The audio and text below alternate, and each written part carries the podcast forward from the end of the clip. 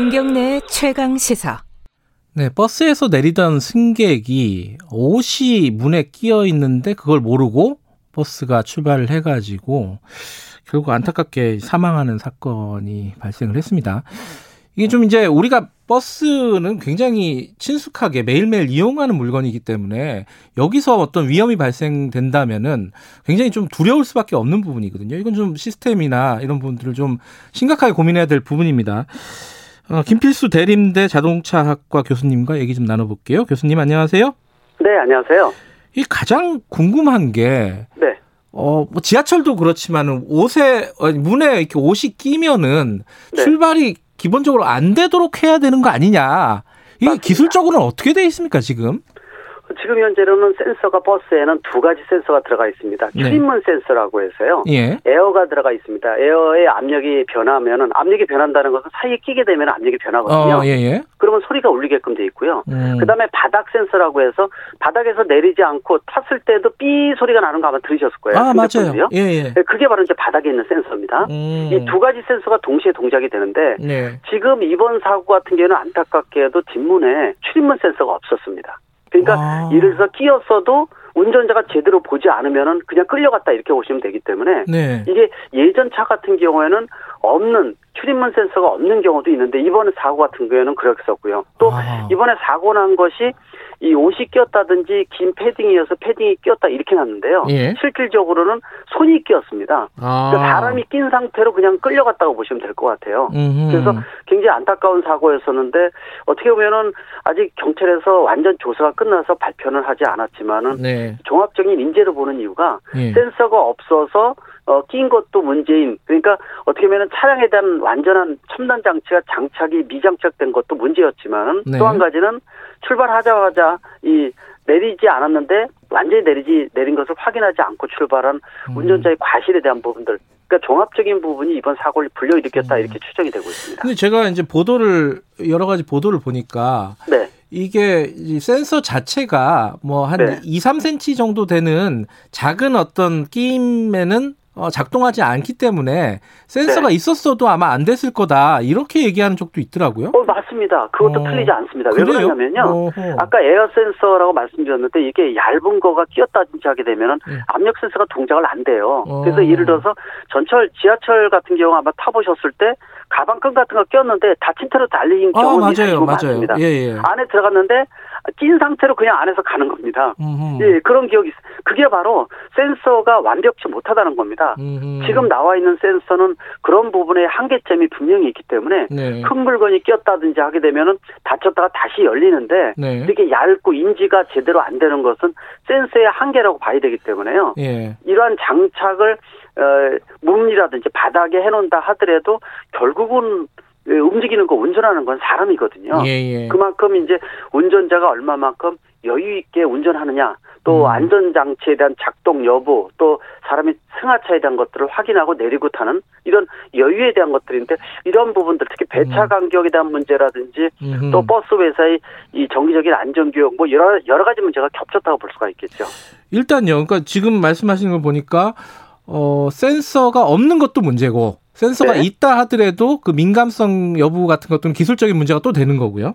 일단 맞습니다. 요번 버스에는 또 센서가 없었다는 말씀이신데 그 없어도 맞습니다. 운행이 가능한 거예요? 지금 가능은 현행법상? 합니다. 어. 센서가 의무화되는 건 아니고요. 그래요? 또 에, 모든 것이 버스가 수명이 11년이거든요. 네. 그래서 초기에 나온 것들 버스, 버스 중에서는 물론 이제 대도시 같은 경우에는 이 저상 버스라든지 첨단 장치가 장착된 버스가 거의 다 그런 차량부터 먼저 바꾸거든요. 네. 그러나 아직도 지자체 중에서는 이렇게 좀 센서가 없는 차량도 상당히 많이 다니고 있다 분명히 말씀드릴 수가 있기 때문에 음, 네. 그래서 결국은 이 얼마만큼의 버스의 그 배차 간격이라든지 음. 안전운전, 근무 환경 개선 이런 네. 부분들이 어느 때보다도 중요하지 않나 이렇게 강조할 수가 있습니다. 그러니까 말하자면은 이 승객이 내린 거를 한 3초만 더 확인했어도 맞습니다. 아마 사고는 안 일어났을 것이다. 이렇게들 많이 네. 얘기하잖아요. 특히 이제 그래서 버스에 대한 부분들, 안전에 대한 부분들을 예. 좀 집중적으로 교육을 할 때 가장 중요하다는 게 아마 타시는 분들 아찔한 경우 있을 겁니다.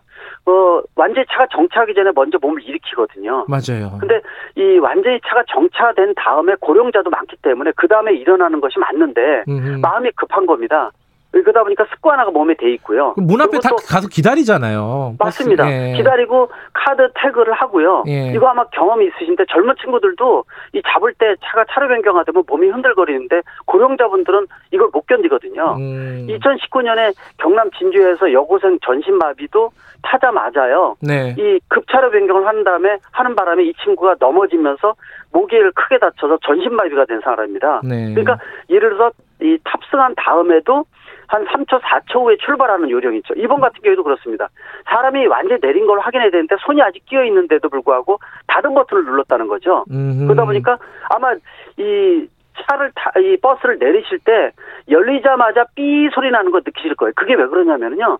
기사분들도 습관화돼 있다 보니까 열린 버튼을 누르면서 닫은 버튼을 동시에 누르는 아, 분이 동시에 있어요. 맞아요. 예, 맞아요. 닫은 버튼을 누르니까 바닥에 아직 사람이 있으니까 삐 소리가 나는 거거든요. 네. 이걸 한 템포 느리게 해서 3초, 4초만 늦게 문을 닫아도 사고가 발생을 안 하기 때문에 네. 승하차시 여유 있는 안전 시간에 대한 것들 음. 또 예를 들어서 이 탔을 때는 완전히 앉은 다음에 출발하는 거 그다음에 하차한 다음에도 약 5초 후에 출발하는 거 이런 요령에 대한 것들 몸에 음. 숙지시켜야 되는 게 중요하다고 보고 있습니다. 그러니까 저도 버스를 타 보면은 요새는 그렇게까지 하는 분들이 없는데 몇 년 전만 해도 사람들 내릴 때마다 문을 닫는 분이 있어요. 맞습니다. 닫으려고 하다 다시 열어주고 닫으려다 그러니까 그게 그게 근데 버스 기사님이 물론 문제가 있는 거지만은 이게 배- 아까 말씀하신 근무 조건, 배차 네. 간격, 노동 조건, 노동 강도 이런 문제와 연관이 돼 있잖아요. 빨리 빨리 배차 구- 구역으로 안 돌아가면은 뭐 페널티가 있다든가 이런 것들이 예전에 문제가 많았었는데 어, 지금. 지금도 그런가 봐요. 어, 그래도 굉장히 많습니다. 지금도 음. 그렇다는 얘기입니다. 그리고 음. 이제 예를 들어서 도심지 같이 서울이나 뭐 대구, 뭐 대전 이런 데 큰 대도시들은 준 공영제를 도입을 해서 네네. 지자체가 비용을 일부 대면서요. 네. 대면서 관리 감독을 하는 데가 많이 있기 때문에 이런 데 같은 데는 도리어 많이 말씀하신 대로 배차 간격이나 안전운전에 대한 개선이 많이 돼 있습니다. 음흠. 그러나 전국이 다 돼 있는 건 아니기 때문에 지자체마다 굉장히 열악한 곳이 굉장히 많거든요. 네. 이런 경우에는 지금도 배차 간격이라든지 마음이 급하다는 겁니다. 음. 그러다 보니까 내리는 분들도요 소리가 나면은 불안하고 미리 서서 카드 태그를 하고 그다음에 고령자분들은요 더더욱 아찔한 경우가 굉장히 많이 있거든요. 네. 그런 측면에서 보게 되면은 이 근본적인 이 버스에 대한 대수술이 필요하지 않나 이거 매년 몇 번씩 사고가 생기는 거는 분명히 문제점이 있다고 말씀드릴 수가 있습니다. 상대적으로 준공영제 같은 경우에는 그나마 좀 낫잖아요. 노동 조건이나 이런 것들이. 훨씬 낫죠. 왜냐하면은 음. 지자체에서 그 적자에 대한 것들에 대한 네. 보상을 좀 해주고요. 또 중요한 것이 필요 없는 노선을 줄이고 네. 또 사람이 많은 지역은 정류장을 늘리고 또 신도시에 버스가 들어가게 하고 이런 효율적인 부분들을 하는 것이 지자체가 그 지원 금액을 결정을 하거든요. 예. 물론 원가 산정에 대한 것들은 지자체마다 굉장히 다양한 특성이 있기 때문에 그걸 고려를 해서 특성을 하는데 준공영제를 잘하는 지자체 같은 경우에는 네. 평가를 수시로 합니다. 음. 그리고 관리 감독을 철저히 함으로 인해서 좀 더 매년 지원해주는 금액이 차별화시켜서 잘하는 데는 많이 주고 음. 못하는 데는 깎고 그러다 보니까 버스 회사에서도 배차 간격부터 안전운전 교육이라든지 또 버스의 첨단화를 개선을 시킨다든지 이런 여러 가지 노력을 기울이는데 어떤 준공영제는 이런 것들이 소홀히 되다 보니까 하나하나 비슷하게 비용만 들어가는 음. 지역도 분명히 있다고 말씀드립니다. 아, 그런 지역도 있고. 네. 근데 어쨌든 그걸 못하는 지자체는 돈 때문에 네. 그런 건가요? 맞습니다. 결국은 비용입니다. 지자체 음. 중에서 결국은 자립도 이 예산의 자립도가 떨어지는 지역 같은 데서는 비용을 줄 수는 없거든요. 네. 이 비용이라는 것이 그냥 들어가는 거고 이 대중교통 수단의 개선 즉 지자체 민들의 환경 개선 또 운행 특성의 개선을 위해서 지원하는 거기 때문에 네. 비용이 자립도가 떨어지는 경우에는 준공영제를 하고 싶어도 못하는 부분이 있기 때문에 네. 상당히 고민사항도 늘어난다고 볼 수가 있습니다. 아, 기술적인 걸로 한 가지 궁금한데요. 교수님, 네. 그, 그 아까 그 승객이 그 어, 손이나 혹은 옷이나 껴가지고 이제 따라서 이렇게 달리는 사- 수밖에 없는 상황이었잖아요. 네네. 그 상황이 백밀러, 그러니까 사이드 미러로 보이나요? 버스에서? 보입니다. 어땠- 문제는 이제 야간 보여요? 같은 이번에도 저녁 때 사고가 생겼는데요. 예. 야간 같은 경우에는 사이드 미러를 보더라도 100%잘 안 보이는 경우도 있습니다. 음. 그러다 보니까 말씀드린 대로 사이드 미러로 보는 건 한계가 있고요. 네. 그래서 이 4초, 5초를 좀 느리게 하라는 것도 말씀드린 이유라고 보고 있고요. 네. 선진국에서는요, 버스에 ISG, idle stop and go라고 음. 공회전 제한 장치가 들어간 버스 가 많습니다. 음. 그래서 정거장에 서면은 엔진이 자동 정지되거든요. 아하.